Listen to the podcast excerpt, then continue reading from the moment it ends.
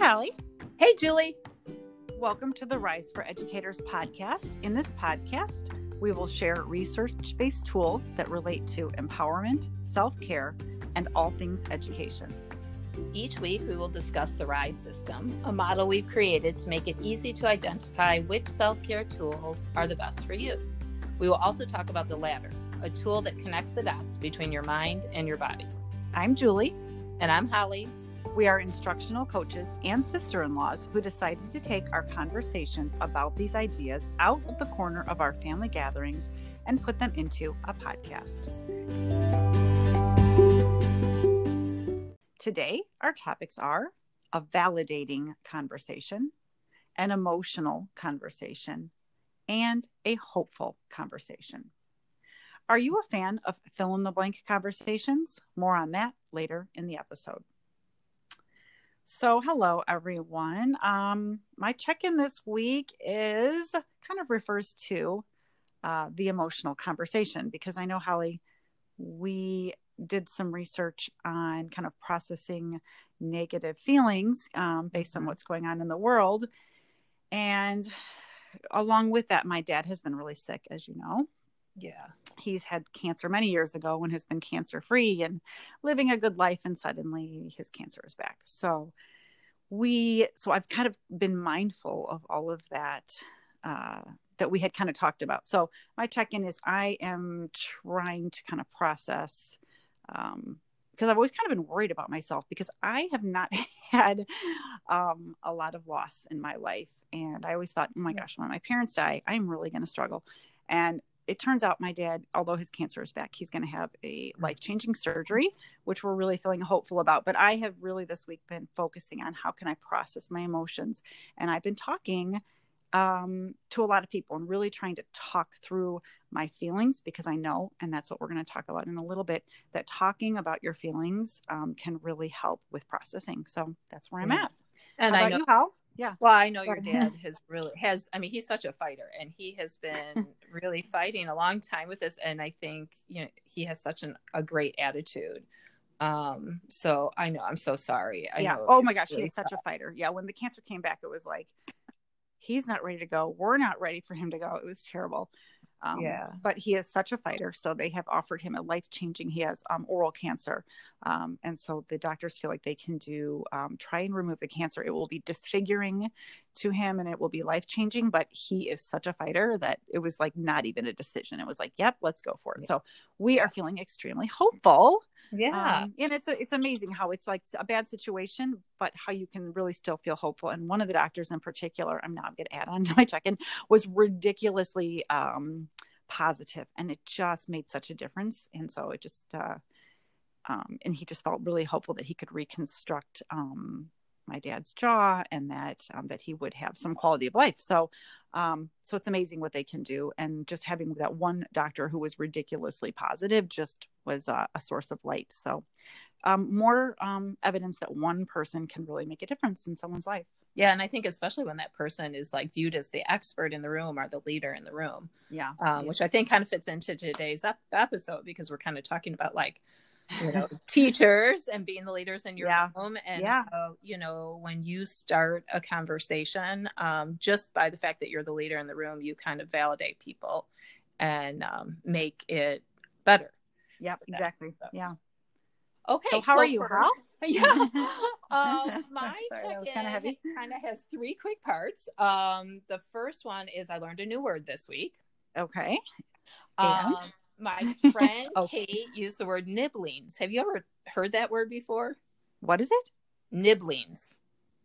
Nibblings. Like you're nibbling on something, like you're eating?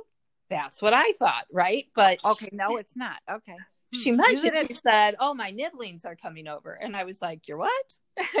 and she said, "You know, like my nieces and nephews. I call them nibblings." And I was like, "That is a word I've been missing in my life." because I've never heard that. Is that a real word? Well, so great question. So I'm like, is that a real word? And she's like, seriously, you know, like it's a word. So I look it up and it's actually not in the dictionary yet, but in consideration just this year. Um, I guess it was brought out in 19 in the 1950s. It was first used as kind of like siblings, and then the counterpart oh, nibblings. Yeah. Oh, okay. Oh. nibblings. Yeah, but I was thinking like, Okay, you know, we have a lot of nieces and nephews on um, the side that we share. I have a lot of nieces and nephews on the other side. So I was like, oh yeah, I like collectively referring to them as nibbling. So that's Okay, good to know. good to know. A new word. Um, we went out. My family went out to eat for the first time since um, shelter in place started. Uh, we went downtown Geneva to a place called um, the Burger Local. Have you ever been there, Julie? No, mm-mm, I don't get out to Geneva often. Yeah. Um, it's such a cute town, but um, yeah, it's just a fun little place. Um, and there was like, it was fun to go there. You know, we we walked down the street and like this kind of air of excitement. People are sitting outside, which is so fun. I think restaurants have been super creative and um, adapting their parking lots and their sidewalks to you know usable spaces and still keeping you know the six feet apart social distancing in place. Um, and it was it was great and and well worth it um but there's still like that veil of you know the hostess and the waiter are in the masks you know here are your plastic silverware we're not going to give you uh menus uh look it up online so Yeah. all totally adaptable and i'll take it you know but it just it was kind of nice to be out in the yeah, it is nice to get out. kind of the old world again you know Yeah. with a filter Yeah. Um, and then the last thing I wanted to share is I listened to a really awesome podcast this week um, called the Parent Trap Podcast. I know we talked about that, Julie. Have you got had a chance to listen?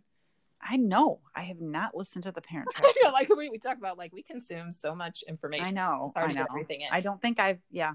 Um, No. so it's I think it's only on Spotify. Uh, I might be wrong on that, but um, the host of that is her name is Anna Maria Baldonado, and she's hysterical. I think she's super funny. I don't even. I think it's more geared toward parents of like elementary, maybe junior high Yeah. age kids. Um, and I don't have kids that age, but you know, those are the kids that we teach. So like, I think that she has a lot of experts on that can give some good opinions um, just about kids in general. Um, and in this episode, she talked to Dr. Allison Briscoe, who is an African American psychologist. And it was an awesome interview. I guess it wasn't this week, maybe it was last week, but um, and it, it she talked about you know the current situation and racism, but she did it kind of through this idea of her big thing is like when you don't talk to kids about going on like what's going on you might not think that they really understand and you're kind of trying to shelter them from it but when you don't talk to them about what's going on they experience all these emotions Mhm. and they kind of start filling in the blanks being unguided. And so her point was like you really need to have not just the one and done conversation but these consistent conversations Hmm. opening up that language and talking to kids about it. Um, so we were sort of talking about like all right so the, everything is going on in the world right now. We're going to have to have some conversations we haven't maybe had with kids or haven't had to the depth that we probably are going to need to in, if we're going to be responsive to what's going on in the world Right. um, so that's kind of what this episode's about Yeah. Um, okay, so for listener feedback this week, um, some of you may have noticed that last week we changed our intro. And um, so we got a little bit of feedback on that. And the reason we changed it, well, first of all, the feedback that we got was like, okay, it's we like your intro, but like, why did you change it? And then it kind of doesn't explain who you are. So you might notice this week we went back to our old one.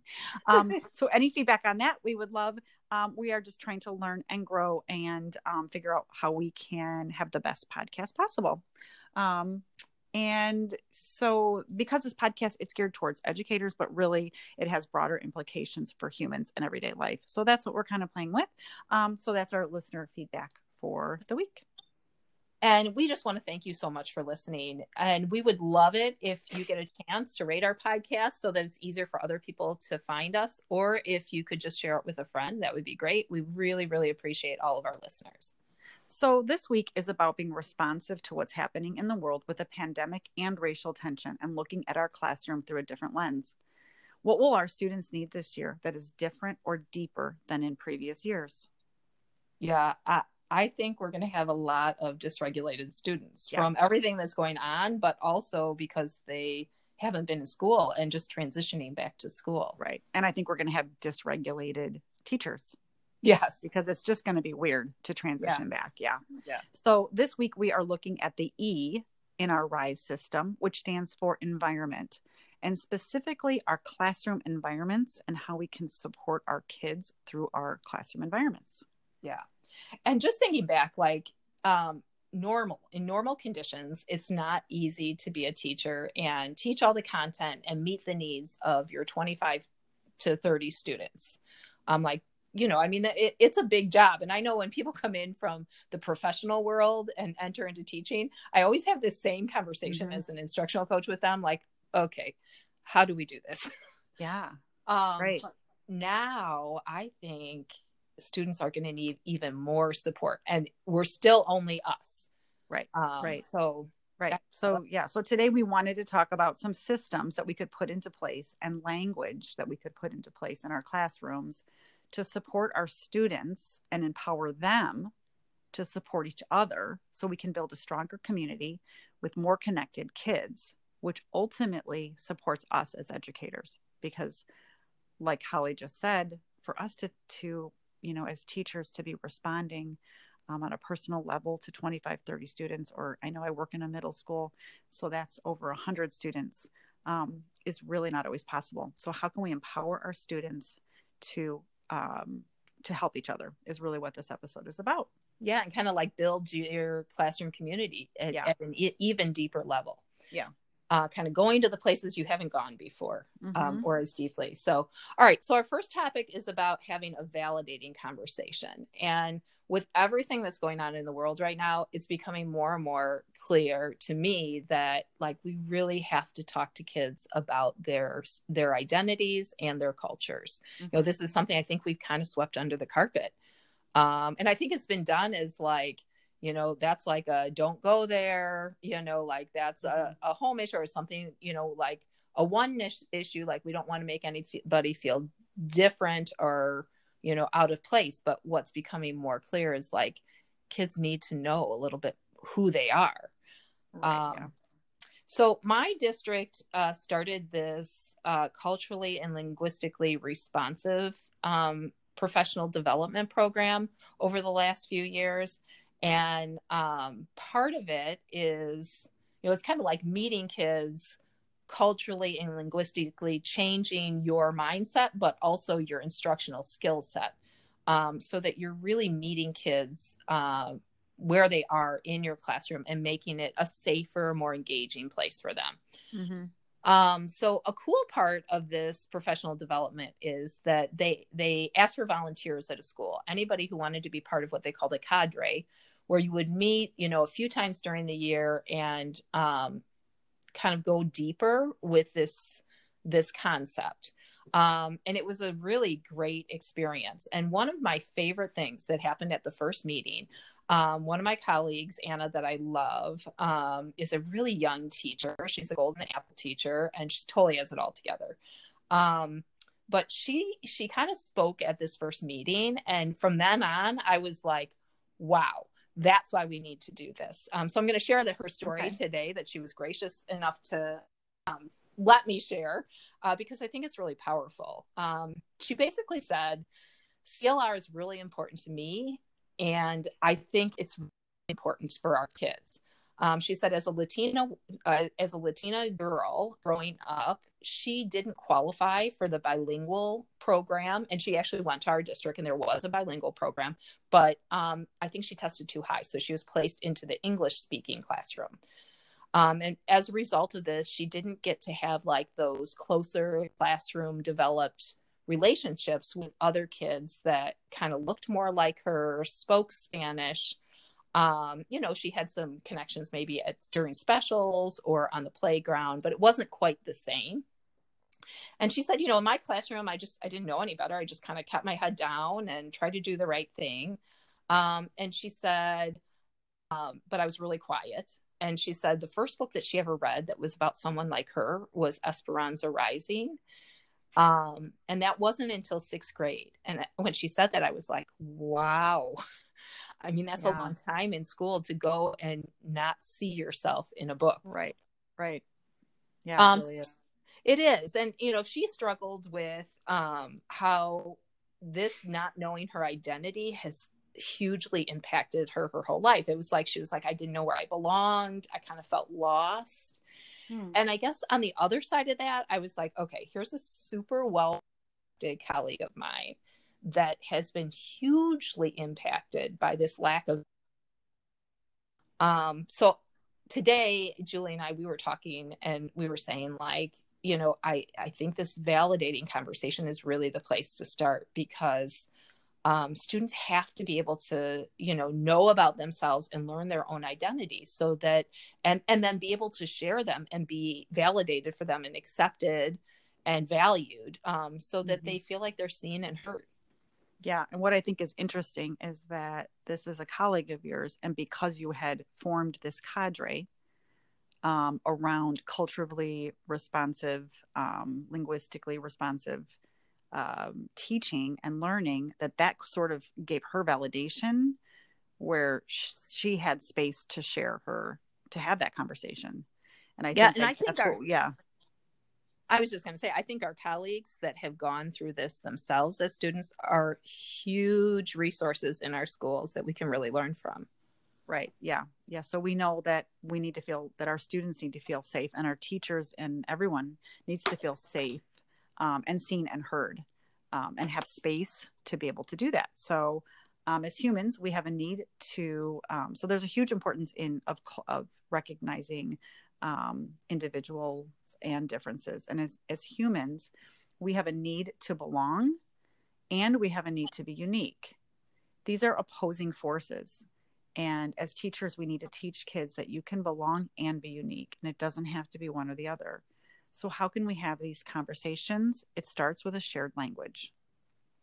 Yeah, and I I think um, so. Uh, the CLR program I was talking about, it's led by this um, Dr. Uh, Sharroky Hollie, and he's an author and a speaker and an expert in the area of um, culturally and linguistically responsive teaching. And he says the research is clear: the better who you are, the better you know who you are racially, ethnically, and nationally, the more likely you are to validate and affirm others. The concept is simple. When you love yourself and know who you are culturally and linguistically, you are likely to love others. Hmm. Yeah, I really love that. That makes sense. So here's a place to start. Um, doc, from Dr. Hollie's book, he um, talks about this ring, these rings of culture uh, which is an activity, which is a shared language that we can use to describe ourselves and the different cultures that we are a part of. So it's called Rings of Culture.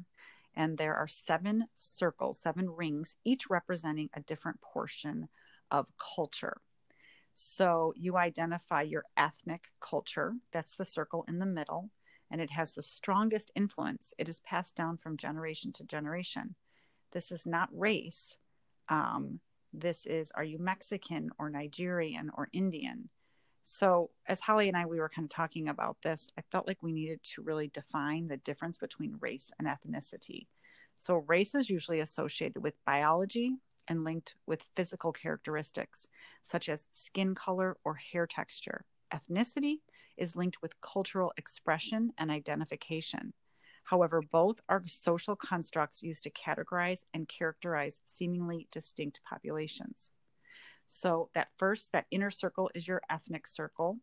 And then the surrounding circles include other cultures that people are involved in, social groups such as gender, age, orientation, um, national, socioeconomic, religion, and there's there are others that you can add yeah you know i think like one of them is like your able-bodied status or mm-hmm. you know um oh and, right right right yeah right you know so these aren't these aren't limited to that but i think that right. the whole idea is that culture is something that you share beliefs and values and practices and you know so when dr Hollie says it it's like I have to always think about this like really carefully because I think like you know it seems like race is an important part and like helping kids validate that. But he talks about how that's just the DNA, that's the biology, that's the physical mm-hmm. features. That's not actually the the beliefs and the practices. That's a that's your ethnicity that kind mm-hmm. of uh, talks about those.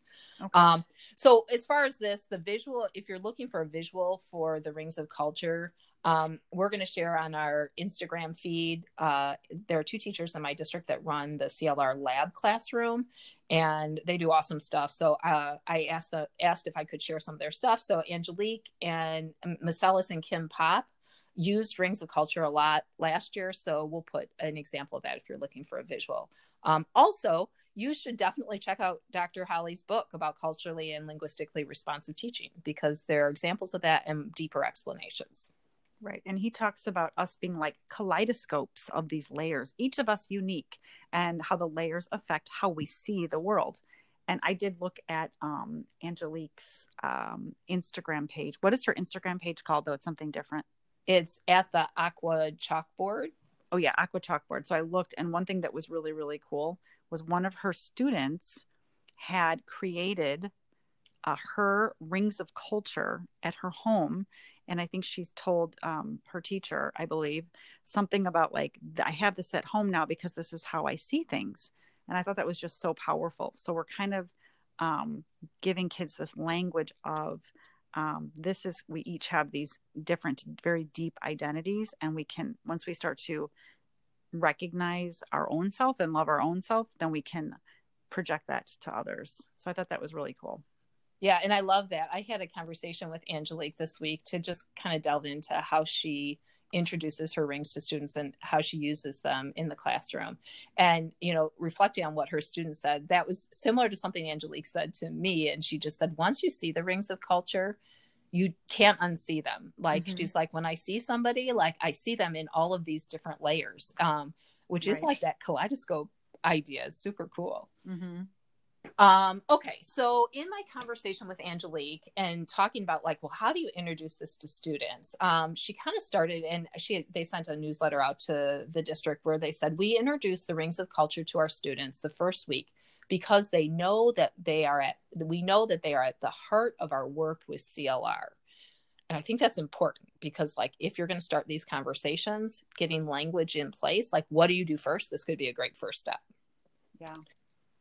Um, so I asked her, like, well, how do you introduce the rings in your classroom? And she said, in August and September, it's all about building students' identity, helping them understand their own identities and sharing it. Um, so she says they present the language, what each of the rings mean. She said that she and Kim both shared their own rings with students using the language. Um, and she said having a strong sense of, of their own identity helped them talk through this with their students. Um, yeah. So then, yeah, which I think, I mean, that kind of relates to what Dr. Hollie had said before. Like, the more you know yourself and your identity, the more valuable yeah. for me you'll be done. And I could see this being used as a beginning of the year um, whole staff activity, like creating everyone creating um, culture rings and uh, kind of starting there. Yeah, that's funny. We did actually do that. oh, did you do that? Yeah. yeah, as part of our training. And rings of culture. Really effective. Yeah. Yeah. Um, so then they have their students complete their rings and share them and that lays the base for october when they really dive into you know now these are our rings we know which ones are similar we know which ones are different how do we move into accepting differences mm-hmm.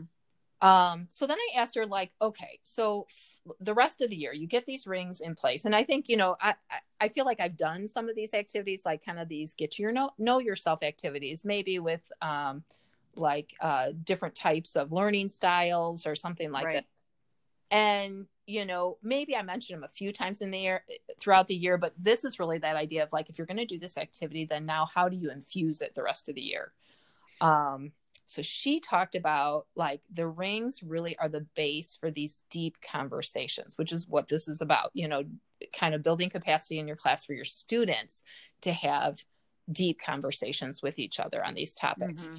Right. Um, so she talks about, and I, I mean, everything she does is awesome, but she has um, the the rings are on a silver ring that they can the kids can flip through and sometimes they'll bring them and with them when they're reading a book and she said you know so they'll read a little bit and i'll notice kids are like going through the rings and kind of like evaluating where characters are or talking with friends about where their characters are in the book and what rings they represent um she talked about how it's kind of become a base of discussion for yeah. students to bring home to families. Mm-hmm. And that was a really interesting piece because I said, like, okay, at the end of the year, how were your kids different? And she said, well, my kids were more accepting of each other in general, and we and more willing to have these open conversations mm-hmm. in class but the feedback that i got from families was really awesome and it just was like you know my kids are talking ask really curious about who we are and where we come from they're asking mm-hmm. me questions it's opened up a lot of conversations for us at home and i think like with everything that's going on in the world it's like we need to have more of these conversations yeah. um, I love that. I just think that's just such a great way to give. It's just such a great way to start the year with staff, with kids, with families, and it's just a great piece to start to start a conversation. Um, you know it gives kids the language it gives like everyone's doing it. Um, it's just, it really is i think it's like the perfect uh, validating activity. Um, which leads us i believe to um, our next topic. So once now your students feel validated um, the next step is opening up emotional conversation. What is the best way to help your students work through their emotions well, actually, it's kind of simple. Let's take a look at the research. There was a UCLA study that recruited people who had a fear of spiders and measured their fear responses as they got close to the spider and as they attempted to pick it up. Guess which group was able to lower their stress response? Group A asked was asked to describe their emotion, such as I'm anxious and frightened by the ugly, terrifying spider. Group B was asked to use neutral terms. That little spider can't hurt me. I'm not afraid of it. Group C was asked to say something off topic, like, look at that truck. Group D was asked to say nothing. Which group do you think showed the lowest stress response?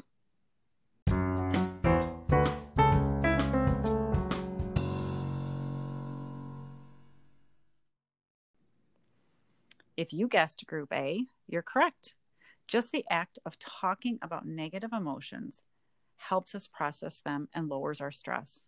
So, this is the same for our students. In fact, when people aren't able to accurately, specifically label their emotions, they're less likely to be able to self regulate those emotions. So, we can help our students level up by simply having emotional conversations ones where we talk about our specific emotions and how they're connected to our body responses. Yeah, this is amazing to me. And and, and I think like, you know, we don't often think about like just being able to accurately describe and have the language to accurately describe mm-hmm. how you're feeling can help you be more regulated. Um, but I have heard that term like if you can name it, you can tame it. Right. I mean, and of course, this isn't just for our students, this is for us. And that's like with my dad and all these emotions that I've been processing. I've really been trying to like name it, feel it in my body so that it doesn't hit me like a truck, you know, just sort of like, and it, I, and I think it really is helpful. So I think it's something that we can all really, we can practice. Yeah, I think so too. Um, okay, so how can we talk about these emotions so students can process them? We probably are going to need some kind of shared language. Um, mm-hmm. So, one of the things we talk a lot about on this podcast is the ladder system. And really, what the ladder system is, is a shared language you can use in your classroom or for yourself um, to kind of uh, explain, kind of become more emotionally aware of where you are and how it's affecting you. Um, because that's the first step to naming it, to tame it. Um, mm-hmm. So, the ladder is based on this polyvagal theory. Just a quick review, uh, which includes kind of three states of uh, well being. So, the first state, the top rung, is we usually call it the green state, but it's safe and social. Um, so, this is kind of where you want to be most of your time because um, that's where you're more likely to receive health benefits, um, have true happiness, be more relaxed. So, s- specific emotions that you'll experience during this time might be like being relaxed, being happy, being curious, being excited. Um, but it also is specifically related to body cues. Um, so the big thing is each each of these levels has an energy level, and for the green level, the safe and social, it's a balanced energy where you have a regular heartbeat, relaxed muscle tone, gentle eye contact, and a voice that has some variation and isn't monotone.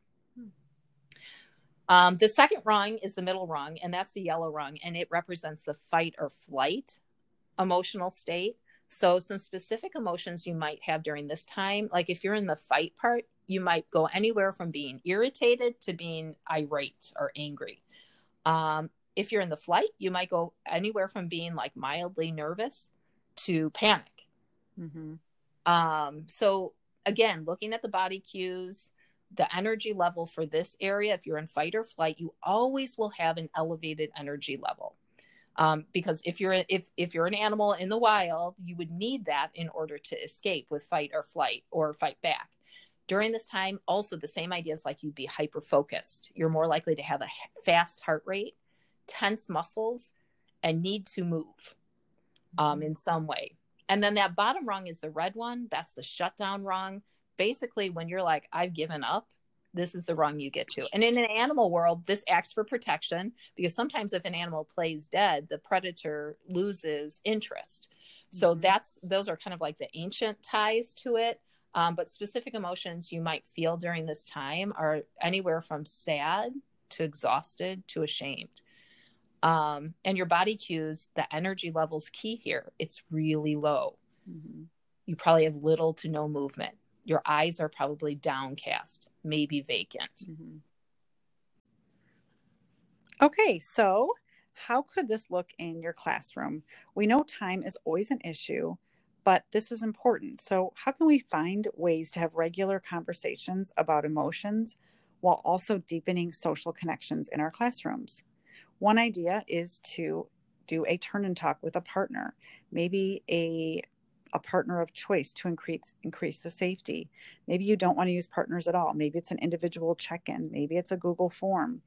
You'll probably need the latter visual to see so students can refer to it for how they're feeling and how this um, and how the connection how this what this has to do with how their body is feeling with their emotion um, maybe if kids indicate they're in a red maybe you have a system for you know letting the teacher know letting a counselor know um, when students indicate that they're in the red. We want to empower students to help themselves with tools to have conversations but we know as adults that we need to be the ultimate um, the ultimate support.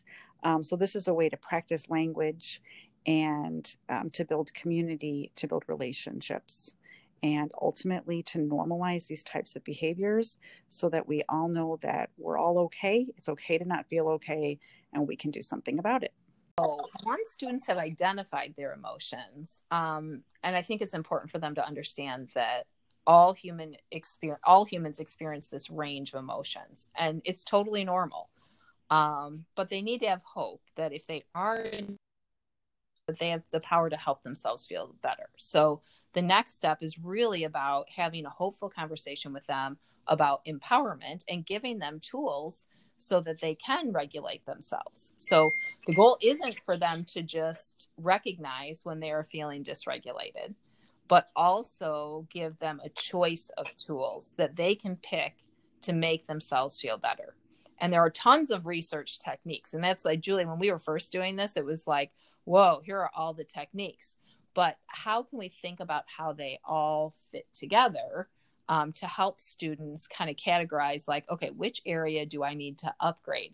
And I also want to say that I think um, we have current, like, a lot of us are adopting SEL programs or have current mm-hmm. ones, but um, those tools that are taught in these SEL programs really fit ne- neatly into this RISE system that we're going to talk about. Right. So, our RISE system, um, as a review, stands for resetting your body, your inner voice, your social connections, and your environment.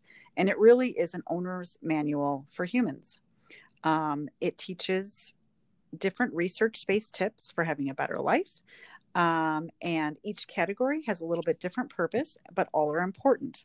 So the R for reset the body is effective for disrupting intense emotions by resetting your nervous system and internal rhythm of your body. For example, that might be um, rhythm breathing, tapping, humming, moving. Might yeah, be some I, of those tools. Yeah. Well, I was kind of thinking, like, how does this look in action? And mm-hmm. I'm kind of picturing, like, okay, Kate comes back from lunch or recess and because you know that's when like a lot of things kind of stir up. Mm-hmm. and um, you know they come in and they're dysregulated in some way. They're upset they're angry you know they're they're down in the dumps whatever it is. But being able to say to them like you know hey take a minute. Why don't you you know see where you are on the ladder and then look at the reset your body tools. Because if they're experiencing intense emotions that's a great place to start um, right. but having a list of them and and giving them the ownership um, to choose what tool is going to work best for them at the time yeah yeah Okay, so I think the next section is the I section, which represents inner voice. Um, and inner voice is really just about monitoring your self talk and mm-hmm. kind of showing students how powerful it can be that negative a negative thought pattern can determine how they look at the world and likewise a positive thought pattern can also have a really powerful impact. So um, giving them specific tools like showing them how you can flip your limiting beliefs talking about the importance of self-love and how to be compassionate with yourself. Mm-hmm. um, giving them tools for when you're not feeling confident here's some some things that you can say to yourself like some affirmations that might support you in getting to a more confident place right yeah and i can see that being part of like a journal activity or a again kind of a morning check-in. I think that could look really different like with little kids with elementary kids. I've seen teachers doing like class affirmations which could just model what it is and then students can kind of be writing their own affirmations or older kids can be practicing flipping some of their beliefs that don't support themselves.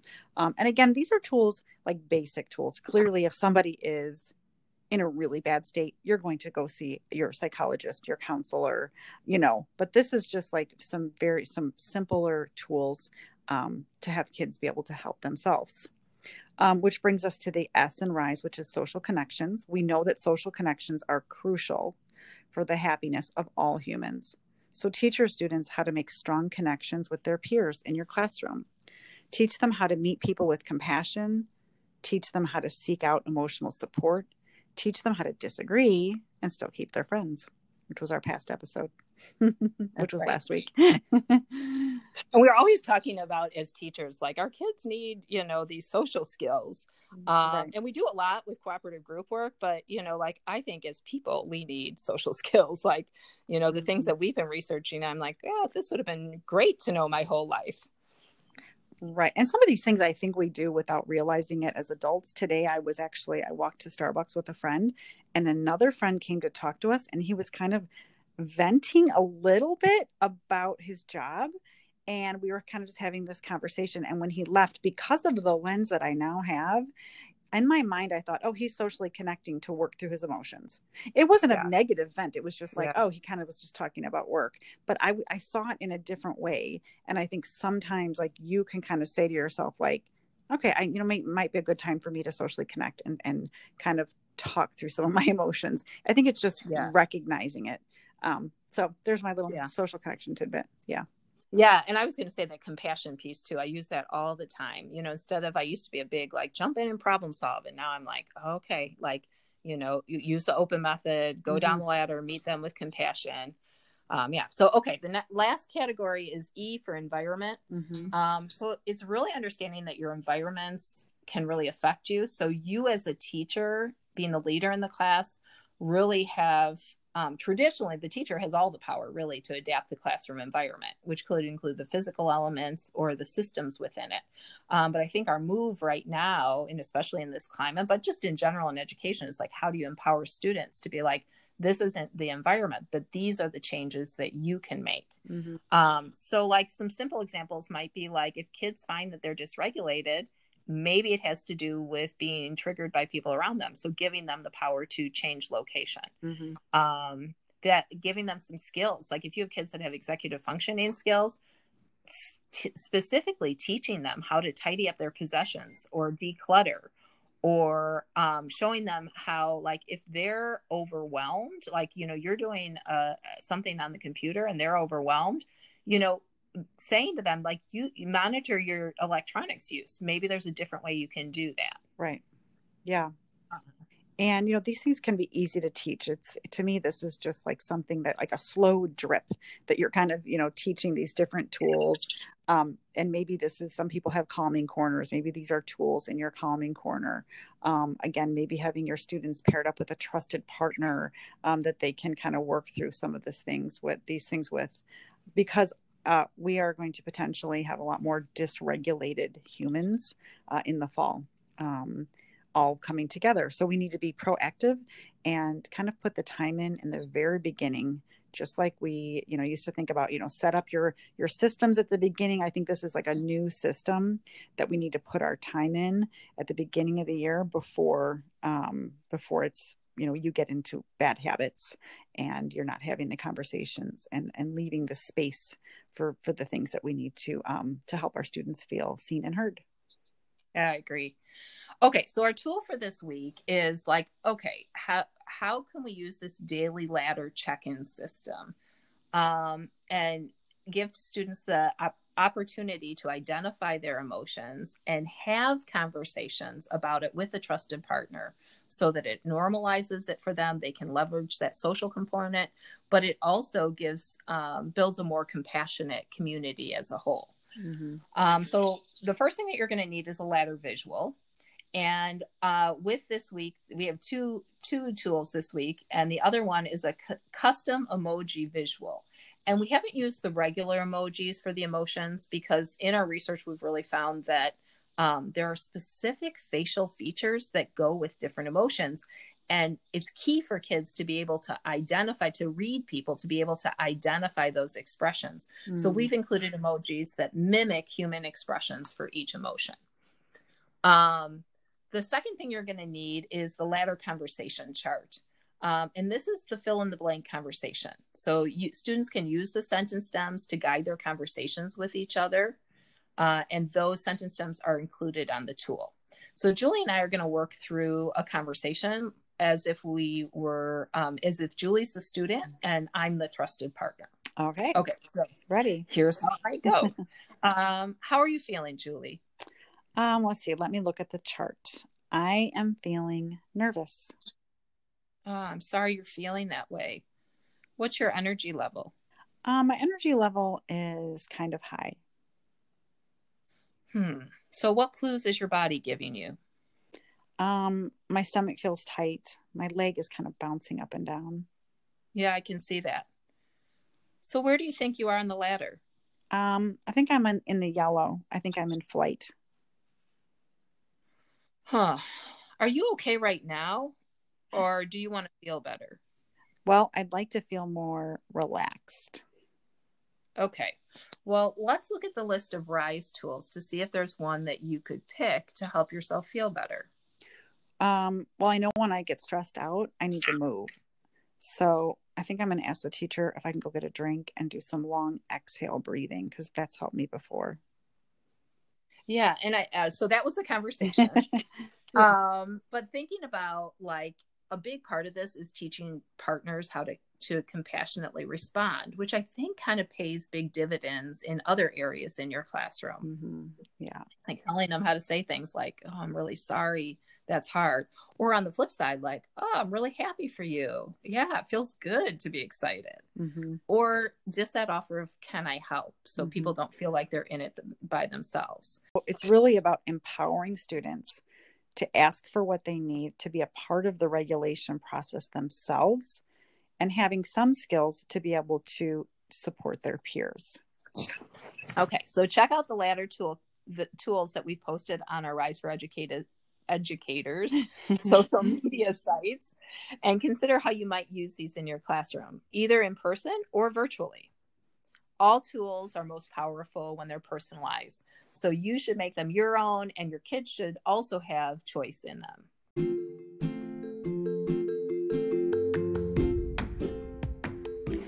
So, this week is all about putting validation and emotional safety practices into place that will help you provide more equity in your class next year by fostering a sense of belonging and celebrating individual identities of students. So let us know how these tools work for you. You can contact us an email at riseforeducators at gmail. We're also on Twitter and Instagram at Rise for Educators. And we really look forward to hearing from you. Thank you so much for tuning in and join us next Monday for our next episode of Rise for Educators. Have a great week. Bye, Hal. Bye, Julie.